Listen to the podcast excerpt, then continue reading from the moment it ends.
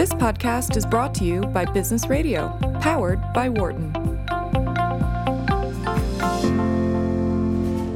Welcome to the Wharton Sports Business Show here on Business Radio Sirius XM Channel 132. This is your host, George Perry, and I'm a Wharton alum, and I'm here with uh, my co host, Michelle Young, who's with the Wharton Sports Business Initiative. We're here every Tuesday live at 4 o'clock Eastern and repeated throughout the week. Michelle, how are you doing this week? Doing all right. How about you, George?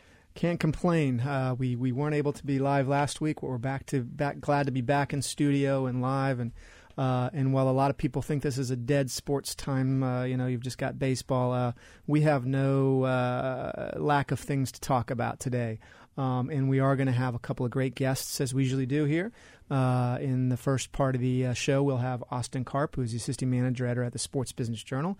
He's going to give us a little bit of a recap on uh, the, the, World Cup ratings, uh, Major League Baseball, their current ratings, and some, some impact that had on the All Star game and the, and the Home Run Derby, uh, and maybe even talk a little bit about the NBA and where that's going with the Summer League and things like that.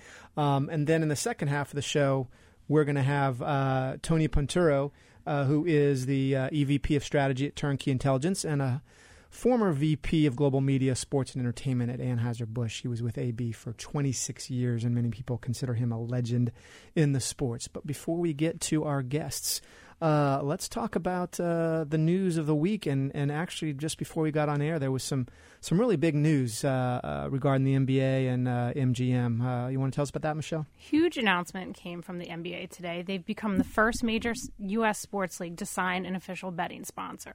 So, in the past few weeks, we've been talking about legalizing sports betting and gambling and what that's going to mean for the leagues. And here we are, uh, not even in season. The NBA announces this deal when it's pegged to be for three years and at least $25 million. Yeah, I mean, and, and it's not surprising that the NBA is the first one to. Uh, to have a, a, deal with a, uh, a casino like this, uh, Andy Silver has, uh, the commissioner has, um, Adam Silver, the commissioner, has always uh, been a big proponent of you know legalized gambling um, as far as you know it's it's legalized in Europe and, and, and you can control it and even make some money on it. And uh, a lot of the talk had been about uh, these integrity fees and that's how the league should be making money because uh, you know they, they're the ones that had that they're still betting on their games that they're putting on a lot of controversy about that but this is certainly a, a revenue stream that there's no controversy about now that betting's legal you can sell sponsorships to uh, to gambling sites and, and casinos and the like. Yeah, and uh, allowing the use of the league logos and team names on boards at the MGM casinos is is huge. Yeah, I mean, yes. The, the, so now we're aligning gambling with the league, with their league marks, with their IP, intellectual property, um, on their app, on their betting app. Uh, they're even going to be allowed to, to put in put on ter- add highlights to their app. Uh, the MGM app will have NBA highlights. Um, and so you got to believe the dominoes are just going to start falling now. Uh, all the other leagues are going to follow suit. They're going to find other casinos. They're going to find other betting organizations. MGM's clearly getting ahead of things. Last last just on Monday, uh, they announced a deal with a European betting uh, online betting company, uh, and together they're going to do a joint venture, and they're putting up $100 million each uh, to set up a, an online uh, gambling site for sports betting, uh, specifically in the U.S. So uh, amazing stuff there. Yeah, that was a huge deal, and no surprise that once that was announced, now this felt right in here today. Um, other major news with the leagues, uh, which is a story we've been continuing to follow with the NFL and the anthem protest, and now some owners and teams and players have been making statements um, at the same time where the NFL Players Association has been trying to be in talks with the NFL about the anthem policy. Yeah, you know this is this is the story that just won't go away, uh, which is fine for us. We're happy to talk about it, but I think uh, a lot of people in the league and even some of the fans would like to see it go away or get resolved, I should say. Um, and, and, just to reset for some some of our listeners, uh, as we know, there's there's been this challenge with uh, there's been a challenge with uh, players uh, kneeling during the anthem, um, protesting um, some some concerns they have uh, in, in, in, social concerns they have, and um, and basically, you know, last couple months ago, even the league had basically said, you know what. uh, people can, the players can either stay in the locker room or but if they come out then they need to stand for the anthem and um, and then but they did it without consulting the NFLPA. NFLPA came back and said, "Hey, wait a second, let's let's talk about this." So they agreed to kind of suspend the policy and until they could resolve it. Well, Jerry Jones uh, and and uh, and his son um, both basically Stephen Stephen Jones came out and said, "Hey, if you want to be a Dallas Cowboy, uh, you're going to have to stand for the anthem. You're going to need to toe the line." Um, and you know, it's a pretty interesting gutsy move there um, because what if? Right, exactly. But his players, you know, Dak Prescott and Ezekiel Elliott said they didn't have an issue with it. They're going to stand if they need to. And then, of course, some of the other more vocal and active players, Malcolm Jenkins with the Eagles, just, you know, they have said that they disagree. They've protested in the past, um, and they did not agree with Jones's statement, of course, calling him a bully and such. And we are the Wharton Sports Business Show, so I always like to think of what what's the business impact here. I, you know, I gotta believe either either Jerry Jones, you know, the Jones family has so much money they really don't care if uh, fans that that are you know supporting the players and the right to protest decide they don't no longer want to be Cowboys fans, no longer want to buy their merchandise, no longer want to go to games, or else he did do some research and determine that that fan base is very much uh, behind what they're doing and whatever they say is gospel, um, because you know these types of when you take a stance like this in sports um, you know you can do it and it's important but you got to know that there may may potentially be some some business ramifications. Um, so right and we'll continue to follow this with preseason games starting um, what in a week and a half, a couple of weeks, uh, hopefully the NFL and the NFL Players Association will be able to come to some sort of agreement and resolution to this. Yeah, because I think most fans uh, at this point just want to watch the game and they don't want to be bothered by this. Um, but but it's still important to the players, uh, important to the owners, and as we've talked about in the past, the president has, has made it a big issue as well. Um, so it's not it's not it's definitely staying in the news. Um, so remains to be seen. But speaking of football, exactly. Um, and, and licensing in the business of football. Uh, it's amazing what a Super Bowl win can do for your Eagles merchandise in this case. Exactly. Some numbers came out with jersey sales, and um, Nick Foles was the number one selling um, popular player um, in merchandise. Wait, Nick Foles, the backup quarterback? Correct. That was barely in the league last year and then became Super Bowl MVP, and now he's the top selling jersey over Tom Brady?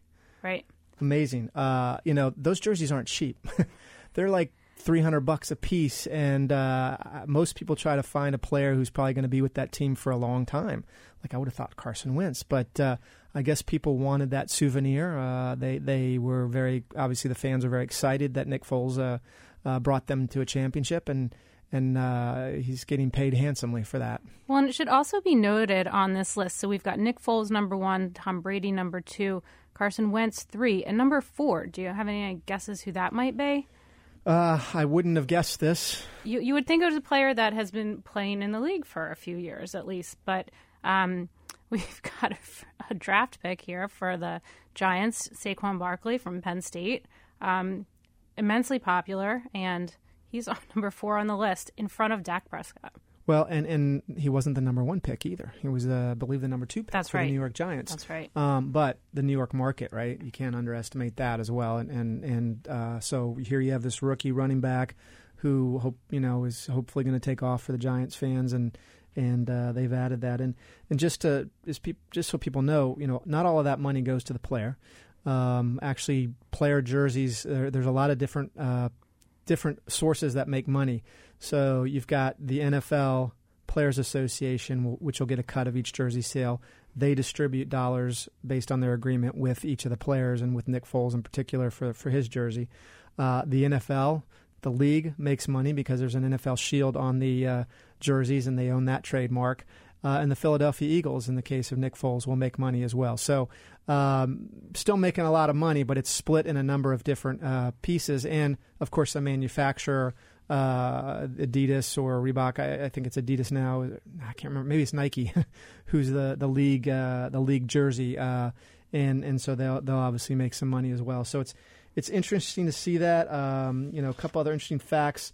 Uh, the Eagles, seven of the top 50 spots uh, in the rankings were Eagles players, and that's more than double the amount of, of any other team. So winning a Super Bowl just keeps on giving, keeps on giving. And you know what? Just a little follow up on this. I just saw today that NBC announced um, some of the players that would be on with their um, football spots. Um, with Carrie Underwood and the intros to that Sunday Night Football. Um, and four of them are Eagles. I think it was about four out of eight of them. So, like you said, winning the Super Bowl does major star power and um, some money to issues there too. Well, they are they are the team of the moment for now, but uh, training campus camps have started across the league. Uh, you can hear the radio waves full of uh, training camp visits and the like. Of course, every team now thinks they have a chance to win the Super Bowl because they do. Uh, even the Cleveland Browns might win a few more games this year. Let's switch gears to something I have to admit I'm I'm no expert in, but uh, but I'm certainly trying to be. And um, at some point, we should probably get a, uh, an expert on this show. But uh, and that's esports. And there was a big event at the Barclays Centers uh, at the Barclays Center recently, and that is the Overwatch League Championship at, at the Barclays Center. Yeah. So this past weekend at Barclays was the so the Overwatch League um, are teams that have permanent franchises that represent cities across the globe. So the finalists were actually a team from Philadelphia, Philadelphia Fusion, who are considered the underdog, fitting for a Philadelphia team, and London Spitfire. Um, and London Spitfire went on to beat the Fusion in that tournament. Yep, and and uh, there were eleven thousand seats, and they were both sold out. Uh, uh, two days. So it was a two day tournament. Right. 11,000 seats sold out. So 22,000 fans to watch 12 players play video games on a big screen. As far as the players concerned, all you could see was their heads sticking out over the over the chair. And uh, but then there were 310,000 people that watched this on Twitch, right. which is is where these these leagues and these game uh, competitions are streamed quite a bit. Um, a little bit about the teams that I learned. So the London team was made up of six Korean players, uh, and the Philadelphia player was made up of teams from five different countries. And even though they're the Philadelphia Fusion and the London Spitfire, right now they're not based in those cities. They're actually based in LA. All of the teams in this league are based in LA right. this year and next year.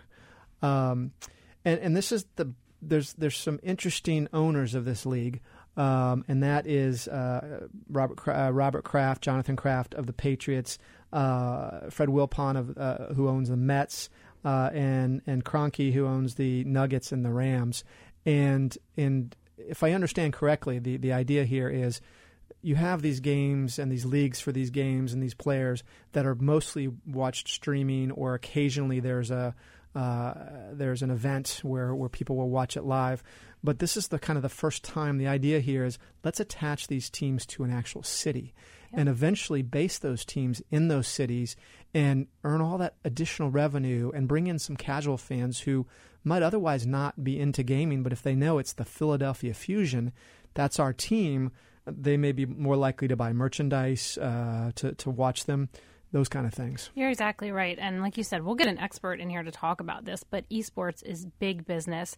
This weekend's team was playing for the first championship, a trophy, and a $1 million bonus. Not to mention that some of the money these players make playing these games and getting sponsorships and such for that, um, it's, it's uncomprehensible, actually. Well, and yeah, some of the numbers I, I looked at, I found were 900 million spent on esports uh, last year, and they expect that to double uh, over the next three years.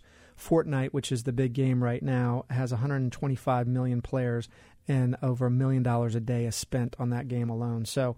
Um, it's not something that people can ignore anymore. It, it doesn't appear to be a fad, um, and it could be. It could be, and because it's young kids that are playing it, and young kids that you know, I have a nephew who's 12 year, you know, 12 years old and spends hours and hours watching uh, gamers online all day. You know, he's going to grow up and his kids are going to watch games and, and that's how they're going to experience sports. So sponsors need to get in line, investors need to get in line uh, because this this thing is, is coming. And and oh by the way, there's some athletes that are uh, investing in this esports uh, phenomena as well. Right, we're seeing a crossover, and you know Steph Curry is getting in on the whole esports game. Um, he's part of an investment group that's provided $37 million to an esports organization called TSM.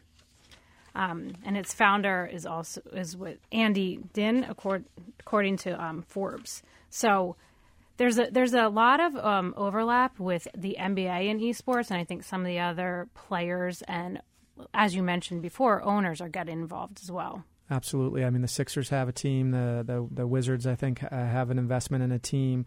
Um, there's there's uh, athletes that have that have bought into esports, whether it's A Rod, Shaq, uh, Marshawn Lynch, Michael Strahan, uh, Mark Cuban. Um, so these are all very successful people. So I think uh, I think I know where my next investment needs to be.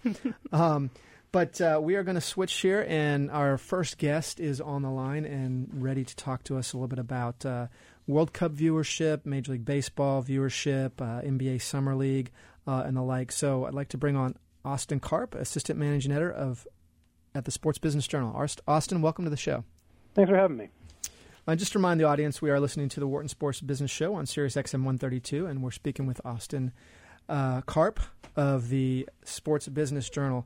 Austin, I know the World Cup was a, a few weeks ago, but uh, but we'd love to kind of get your take on, you know, what the prospects were going into the World Cup and, and how things turned out, in your opinion?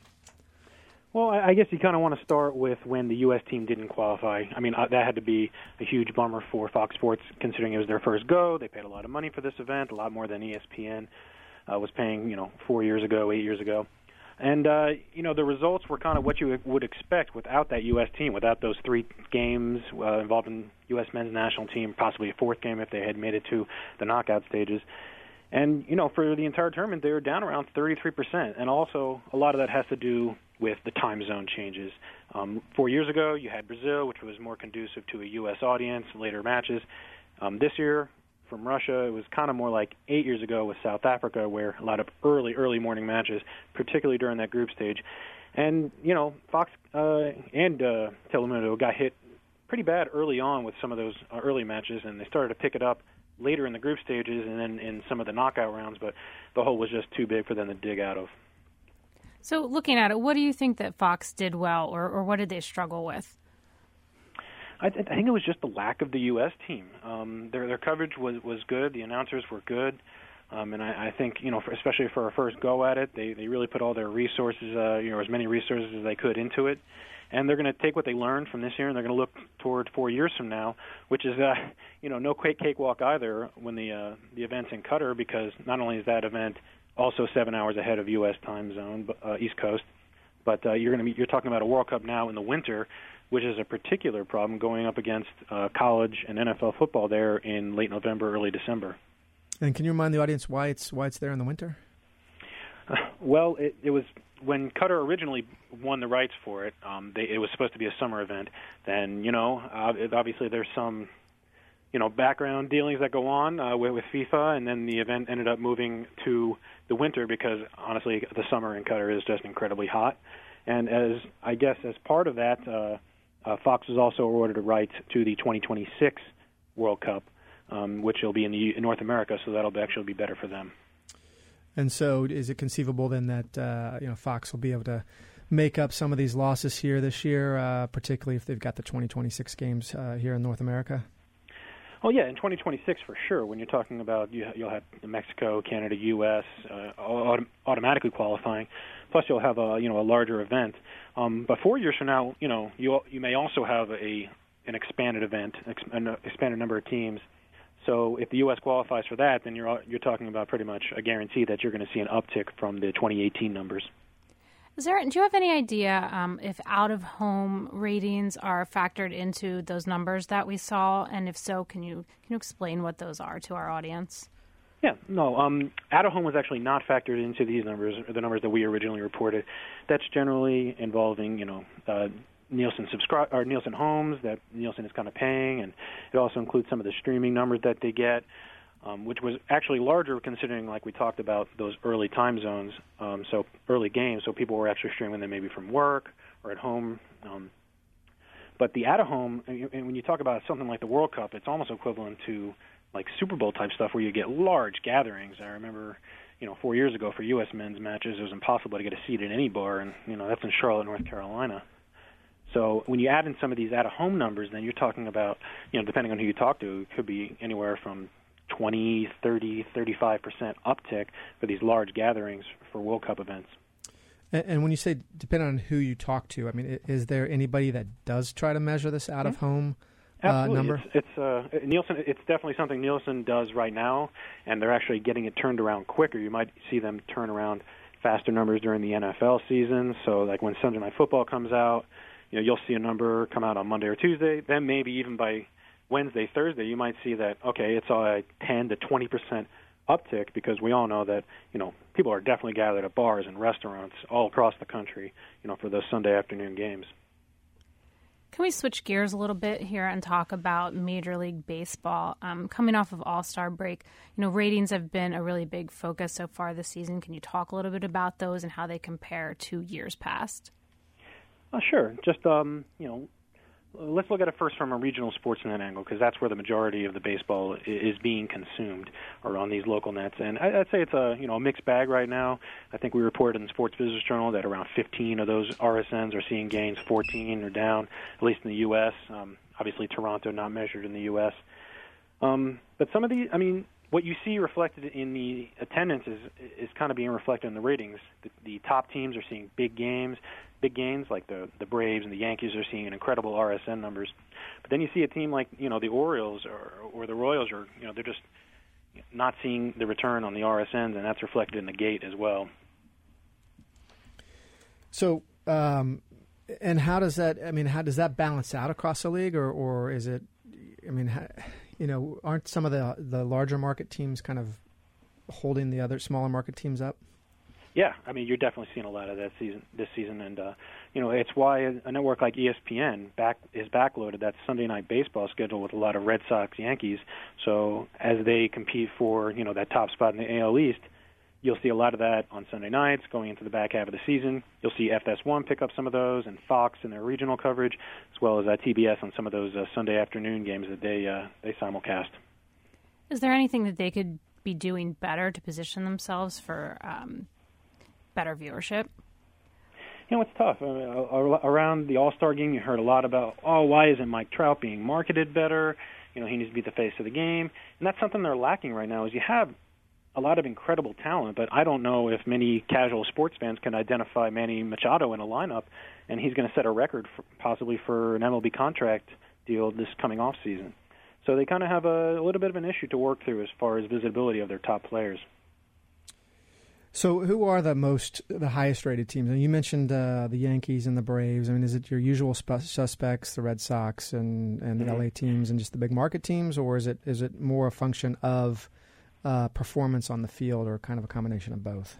Uh, this season in particular, I think you're seeing exactly what you referred to, that the larger teams are carrying it. You're seeing really nice numbers for the Red Sox on NESN, for the Yankees on Yes Network. I mean, the Braves are kind of a surprise story. No one expected that young team to be performing so well, but FS Southeast is doing incredibly well, and the, the Dodgers, you know, probably would have been doing a little better, but nobody or very few people in the LA market can actually see those games on the RSN because it's not carried. Uh, it doesn't have a high penetration rate that regional sports net.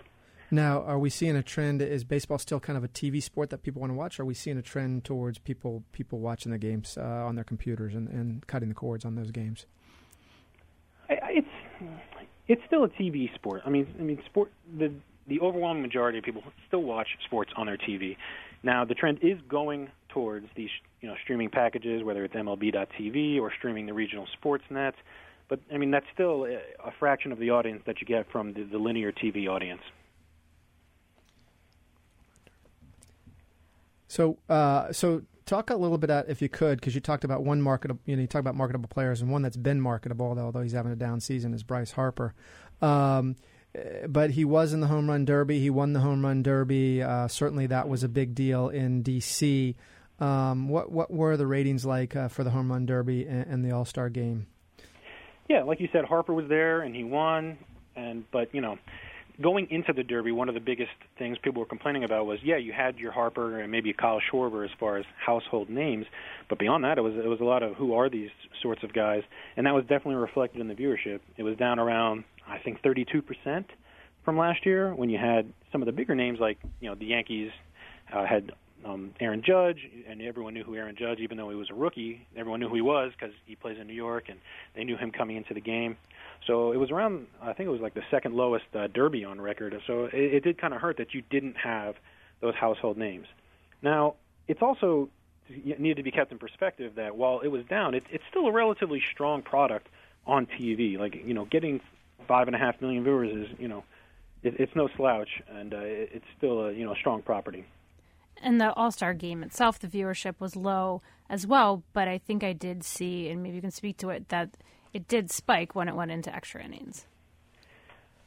I would say people, some people actually may have left because they know it's an exhibition, and it's not like an all. Uh, you're you're traditionally going to be correct when you talk about that when it goes into overtime or extra innings that oh more people tune in because they want to see who won but it, you know everyone knowing that this is an exhibition you know i'm not sure anyone wants to stay up past midnight to watch an you know an exhibition in that sense and it ended up being the lowest rated or least viewed mlb all-star game on record and they've done that now two out of the last three years but again you know it, continues to be like a prime time type of winner um for fox and you know continue to be a strong property during a time of year when there's not a lot of you know key programming on, particularly on broadcast TV.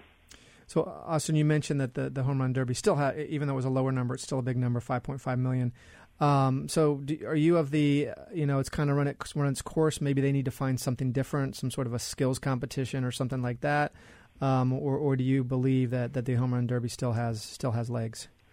I think it still has legs. It's just honestly, just from year to year, depends on who you get. I mean, we have this conversation every year with the dunk contest. So it's it's similar to that, and what can they do to maybe switch it up? But it's it's still a strong enough audience that I don't think you need to take it away or um, or, or make it like an every other year sort of thing. It, it's it's still a respectable number that ESPN is getting for that event. If you have to forecast a little bit, looking at the playoffs and the World Series, do you think those numbers will rebound? I think they're going to get incredibly strong numbers because of the markets that we talked about before. If you're having the Yankees and the Red Sox and the Dodgers and maybe the Phillies or the Braves, those are just some of the key markets out in MLB. And honestly, MLB numbers are very market driven, particularly in the playoffs. I mean, uh, if you put the Yankees and the Red Sox in the ALCS after such a long layoff on that matchup in the playoffs, you're going, to see some really strong numbers for uh, either Turner or Fox, whoever has that matchup. So you're listening to the Wharton Sports Business Show on Sirius XM 132. We're speaking with Austin Karp of the Sports Business Journal. Uh, Austin, um, the other uh, sport that it's even though it's off season, uh, that seems to be getting a lot of pub and and and even some. Uh, you know some content uh, during the summer that maybe that is just they haven't really had in the past uh, is the NBA. Can you talk a little bit about the uh, the NBA Summer League and the, and the Big Three and and how those are, are doing from a from a TV perspective. Yeah, I mean, like we talked about, you're seeing. Right, I mean, right now at the time of year on summer where there's you know not a lot going on. Uh, you, there's no college in season, so you need tonnage to fill up the schedules. And so what you've seen over the last couple of years are, you know, particularly when you have the introduction of networks like Fox Sports One and NBC Sports Network, they're looking for content, and so you have like the basketball tournament, Big Three, Summer League, and ESPN and those networks are really, you know, have latched on to these new leagues and to fill their schedules during the summer. Now the numbers aren't incredibly strong. Um, last season you saw some some interesting numbers when you had Lonzo Ball, but that was you know kind of more of a TMZ driven sort of uh, interest. But uh, this season, I mean, you're talking around the, the 200,000 to 300,000 viewer range, which is not incredibly strong. But during the summer, you know, I'm sure they'll take it. And do you think it's a different audience watching the NBA and the basketball summer leagues that would be watching the um, Major League Baseball?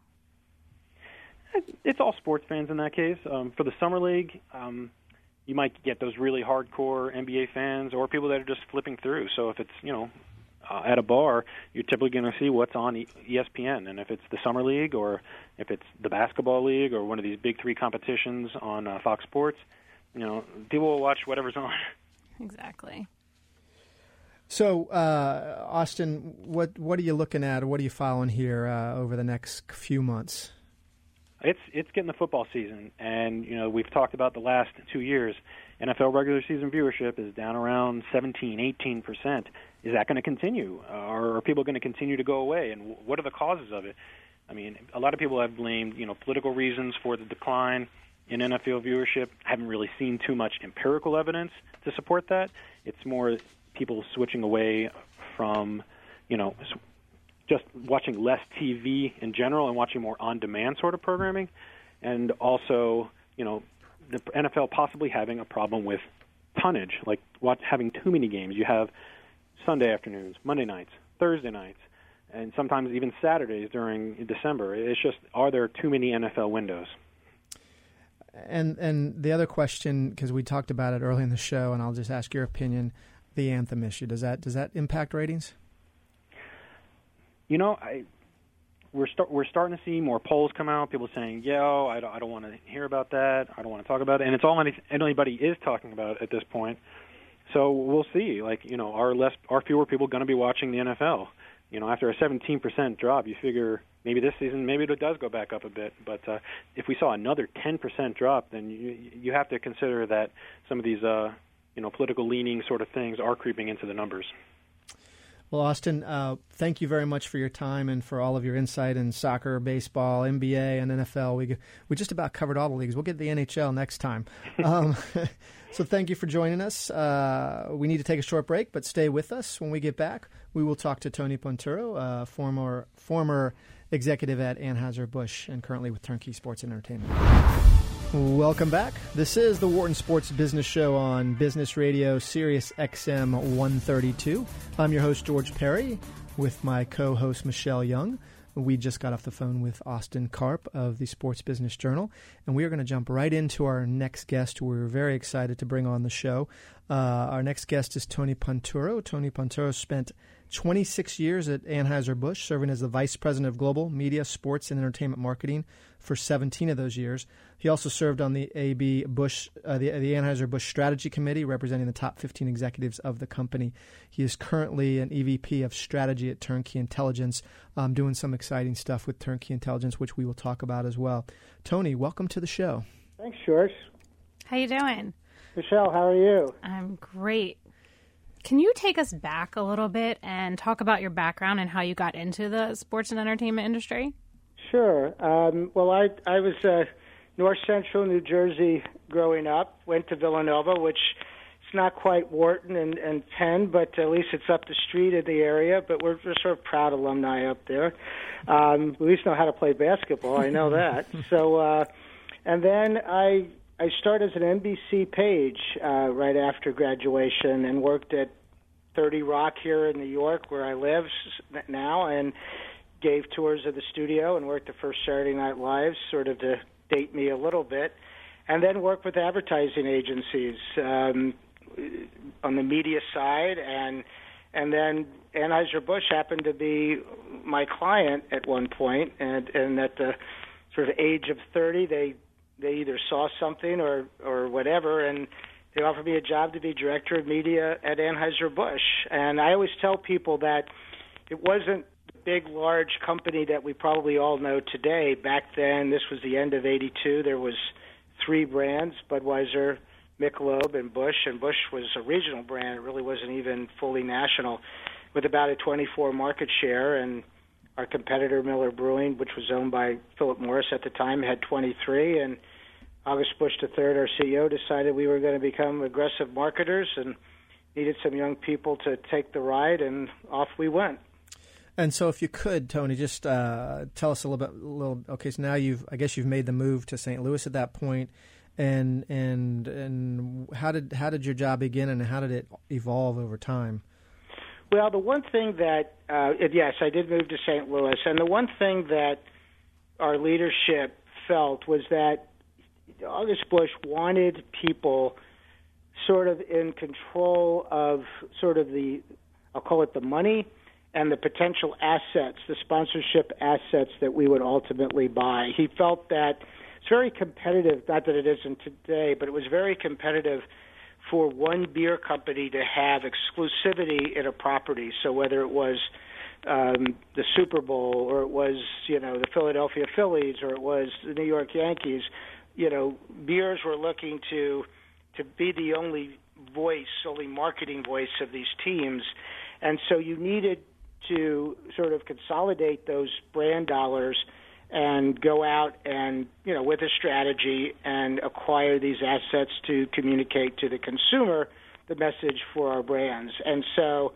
so I was fortunate to be there at its at sort of a, a, a new time, uh, and and so we were uh, sort of positioned, orchestrated, directed, if you will, to go out and start, you know, acquiring assets that were strategic to the beer consumer, and that we would have a strong position, and in some cases be the only beer in the property. And for through the 80s, we had acquired 90% of every professional local team in the country. So across Major League Baseball, the NFL, National Football League, uh, NBA, and and and then also started doing official sponsorships of NASCAR and the Olympics and and Major League Baseball, et cetera. And so those were the platforms that that enabled us to grow our business.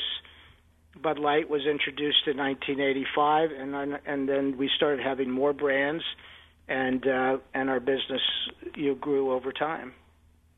Now that's that's a lot of time to cover, but I'd love to hear a couple of examples of you know your favorite stories or your most successful um, acquisitions during that time. Well, the, the the one that you know, there, there's many probably things I'm proud of, but one was that we we came up with something from a creative standpoint. I can't take credit for it, uh, which was called the Bud Bowl, and it was at a time where we would create advertising where the Budweiser bottles would play the Bud Light bottles, and it was very different and unique. And so, at this point, which was the late '80s there was an exclusivity on the Super Bowl. There, you know, no beer had exclusivity, and so we went to NBC, which was the first network at the time. Um, there was a gentleman by the name of Art Watson who was president of NBC Sports, um, and and their salespeople, and said, "We want to." Uh, play this game, Bud Bowl, with creative on the Super Bowl, and we want to be the only beer and um, and we bought five minutes of time, which is was sort of unheard of back then, sort of unheard of today. You know, ten you know five minutes of time, ten thirty second commercials, and back then the the unit cost was about seven hundred fifty thousand dollars.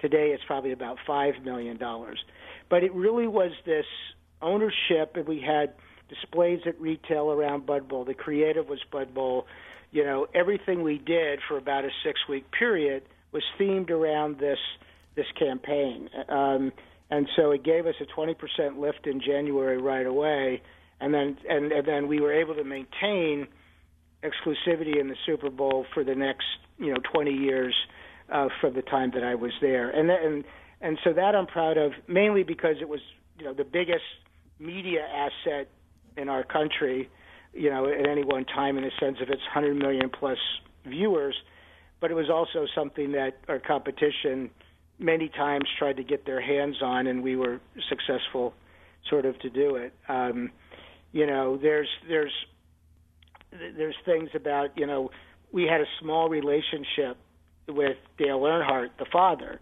He never liked to be called the father. It was he's Dale Earnhardt, her son was Dale Earnhardt Jr and we had a fishing and hunting relationship. Not a lot of money, but he got to know the company. And one of the things at Anheuser Busch that that we used all the time, which started with Adolphus Busch, our founder, was making friends as our business, and it really gave us a tone of how to do business the right way. That you know you didn't want to be a bully, you didn't want to take your money and leverage it in a in a strong way, but that at the end of the day, people could do business with whoever they wanted, and they ultimately, us as you know, human beings, want to do business if we can with the people that are good partners. And so when Dale Earnhardt Jr., when we just heard that he may be wanting to ride in the NASCAR series, we went to the father and said we want to be the sponsor, and and we ultimately worked out that deal. So by the time he announced it, where many sponsors wanted to sponsor him, we already had that.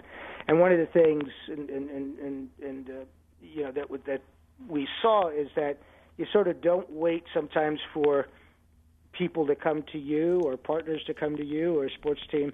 If you see the vision of your of your strategy, you know, go go get it before you regret not getting it. Sort of sort of a sports analogy, meeting the ball halfway. So those are those are two things. There's many more, but uh, um, uh, but but those were you know one which was the most dominant, I think, sports property out there. The second was just showing the initiative of locking something up before it even really becomes announced, but being tied with somebody and having a good relationship, and then taking the initiative to to sort of go after it. So you're listening to the Wharton Sports Business Show on Sirius XM channel 132. Uh, George Perry here and Michelle Young. We're speaking with Tony Ponturo. Um, we are trying to get a better line with him, Michelle. So, um, but you know, he's got some great stories, and and there's a reason that Tony Ponturo is known by many people as a legend in the industry, and I, I'm looking forward to getting back online here. Yeah, his story is really something. And those two examples, I mean, I'm sure he has a lot to share, but those are those are great. those are great examples, and of course, major major names that we all know of. Well, and you know, I wonder if I guess the Bud Bowl was the precursor to the uh, the Puppy Bowl or the what is it uh, the right. and five minutes, he's right though. Five minutes of time, and you know all those commercials. That's unheard of at that time. So, Tony, I think you're back on air. We had a little connection problem. Excellent. Um, so, you know, talk about or one of the things that that um, you know I've heard you talk about before is this idea to build an in-house full-service agency. So, for our listeners, you know, most of these major companies have advertising agencies that you know, from Madison Avenue that make a lot of money developing commercials and buying TV and so on and so forth. But you guys had this concept of building an in-house agency. Can you talk about that a little bit? Yeah, the, the concept behind it from from from again our CEO and and we we believed in it and then executed was he wanted the communication and the leverage to be with one voice. That sometimes that you get at big corporations, there's um, can be too many channels of communication. There may be too many chefs in the kitchen, um, and things get sort of distorted and not you know it's not efficient to necessarily go that way.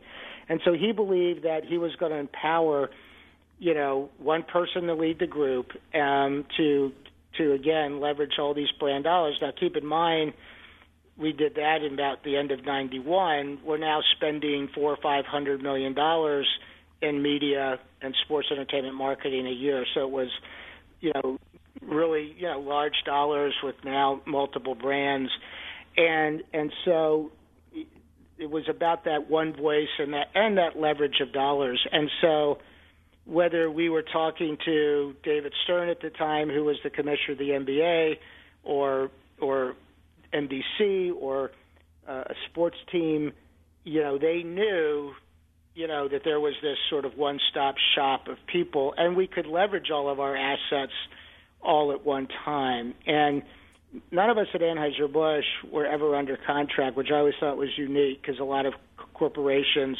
as you get up, and, and August used to say, you know, if I, you know, it's all about trust, and as long as you do the good work and I trust you, you know, you'll be here a long time. If I if I don't trust you, um, then you probably won't. So.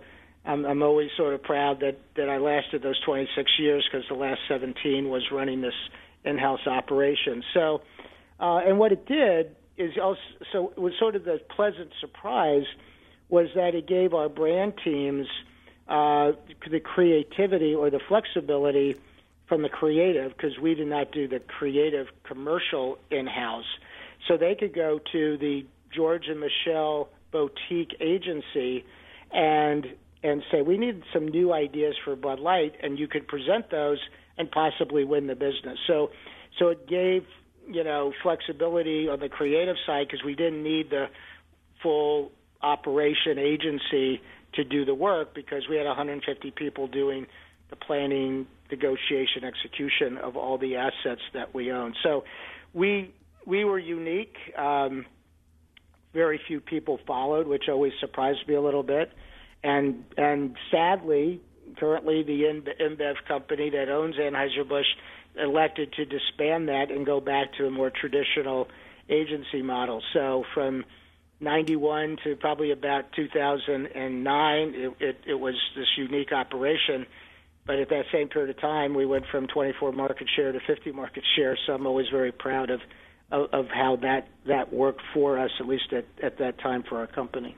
And those those are really amazing numbers. And of course, sports evolved and changed during that time, as did the media. Um, so, can you talk to us and tell the audience about how you would measure success? The success, well, you know, it, it's in some days, in some years, it was easy. I always say, from '82 to about '91 ish, um, we, you know, we were growing in some cases a, a point and a half market share a year. Um, I know that our stock split seven to one over that period of time because, you know, not to get personal, but when I first went to Anheuser Busch, I was given stock options. I didn't know what a stock option was until they split seven to one, and then I knew what a stock option was very quickly.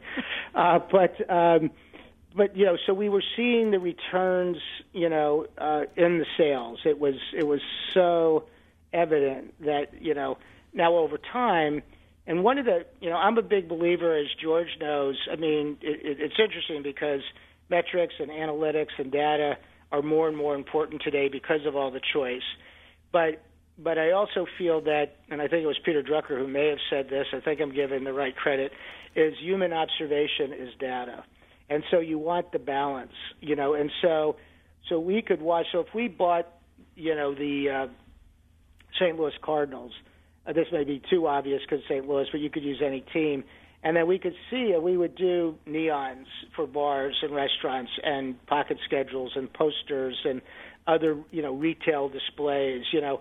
And if the wholesaler who actually, we would, we have to have to buy the material. You know, we would obviously buy the the team asset. We would create the the, the material to put into the marketplace, but we could get a lot of measurement on how the wholesaler who was really moving it in the market was using the material, which would give us a big barometer. We had other, you know, analytic metrics as well, but I always felt that that was really very keen because it, you know, the person in the in the market. Um, uh, I remember we used to have what we called a wholesaler panel, which would rotate with wholesalers across the country. It was about 20 every year, and they would give us feedback. So it was a good way to understand you know, what was going on in Des Moines, Idaho, or you know Chicago or whatever as you sat in St. Louis. And we were first looking at the UFC, which was ju- at this point was just starting to like become legitimate. And in fact, they really were talking to us because if they got a sort of blue ribbon sponsor, it would help legitimize their sport. So we spent time with them, and we wanted to get some feedback from our wholesalers. So I brought it up in a meeting, and they said, you know, very candidly that, you know, we can tell you a few things that you could cancel if you want, but we we think UFC is where we need to be to sell beer. And if you then went back and looked at ESPN polls and other metrics, you would see against the male 21 to 34, it just had very high cues of of of someone who was a beer drinker. I mean, it came right after football. It was sort of NFL football, college football, and then UFC. You know, and this was when its early days, not what it is really today. I mean, this was probably 2006, seven. So you, so we had all those, you know, real metrics, the actual sales results, and then you know the, what I'll call the human observation uh, data point as well, which was really your retail system who are in the market every day who have a pretty good judge of what's going on. So it's always a balance, right? I think in business, if you slant any which way too much, you get it a little distorted. So how we found that balance was important. It's also a lot of business people. You know, we had brand managers. I was kid that I survived 18 Budweiser brand managers in my 26 years as they went through the system. And every once in a while, someone with not a lot of, with more of a a gut instinct would say, well, I don't think we should be in this sport anymore. You know, um, and I won't pick one out just to be not to be negative. And we say, well, before you make that decision, have you, you know, have you been to to a game? Have you been to an event? No, I really haven't. But let's go. And so we would go to the event so they could really see the consumer and the game and the intensity. And a lot of you know, and and then then all of a sudden they would look at you and go, yeah, I guess we should be here, right? You know, so so it's so it is that balance of, of and make sure you touch these assets as much as sit back in a corner office and try to uh, make an assessment of them as well. And and uh, you know that's that whole answer right there, Tony, just points out how important how this is more more of a science than people think. That that they're uh, you can't just go out and spend a lot of money on, for for any company on sponsorships if you're not really thinking about why you're doing it and, and how you're going to measure success. And and back in your day, I mean, that was you know back back in those days, that was kind of a new concept. Um, and I think that's becoming more and more accepted now, which kind of gets us to what you're doing now. Now, I'm skipping a whole part of your career where you did Broadway shows, and we'd love to have you on another uh, another show to talk about that. But but I really want to talk just a little bit about what you're doing today with Turnkey, where you have launched a brand consulting arm, uh, you know, and why why are you doing that, and what what's your thoughts on that uh, off the bat here? Yeah, you know, it it, it started out, uh, you know, Len Perna, who's the owner and founder of of Turnkey. Uh, you know, we we've been friends for since his days, really, with the Detroit Red Wings, and and before he started this business, and and we we I actually wrote a an op-ed piece for Sports Business Journal, which I don't really, well, I've never done. Be very matter of fact, and and I won't particularly say I'm that great of a writer, but it was about I didn't feel that that people were being developed well enough, and there wasn't really good cultures going on. This was a personal opinion. So Len and I sat down and, and it started with executive coaching, and and so where I would sit down and still do with executives um, and sort of talk about the process of their own careers, but how do they create a positive environment within their divisions of, of which they operate. And then as I started to get exposed to turnkey intelligence, so that so turnkey is made up of executive search arm as well as this intelligent data arm. So, and what was very smart of Len when he first started the company is he really started both both channels at the same time. I, I, my sense, although I've never asked him, is he said sports will need good executives and they'll need good data to support their decisions. And so he set up both at the same time. Um, but what I felt, and as I sat in meetings almost just as a, a friend of the family at first, was that there was a consulting strategy opportunity that you could have all the data you want, but it, but if numbers can just be numbers. But if they weren't connected to, you know, a strategy and and and connecting to the consumer, then they were sort of out there on their own. And so from that, we decided to uh, start this consulting strategy arm. Um, and and we're sort of seeing already that there's so much, as you all know, and I'm sure you've talked throughout the weeks of the show. There's so much going on out there. There's so much choice, the technology explosion, and so for for a, an advertiser to keep up with all that it's you know it's it's it takes a lot, and sometimes they get off track respectfully on. Oh, wait a minute, I think I forgot who my customer is and what's my strategy to reach that customer and with what asset. You know, there, there, there, was, there was a time in business and I lived it, you know, probably particularly in the mid to late 80s. Tony, and, I, I, hate to interrupt. Unfortunately, sure. we are at the end of the show. So we would love to have you back on again to talk a little bit more about what Turnkey's doing and appreciate you giving us all of this great background. Sure, not at all. Sorry. You've been listening to the Wharton Sports Business Show on Sirius XM 132. Please join us again next Tuesday at 4 p.m. Eastern. For Michelle Young, uh, this is George Perry, and we'll see you next week. For more insight from Business Radio, please visit businessradio.wharton.upenn.edu.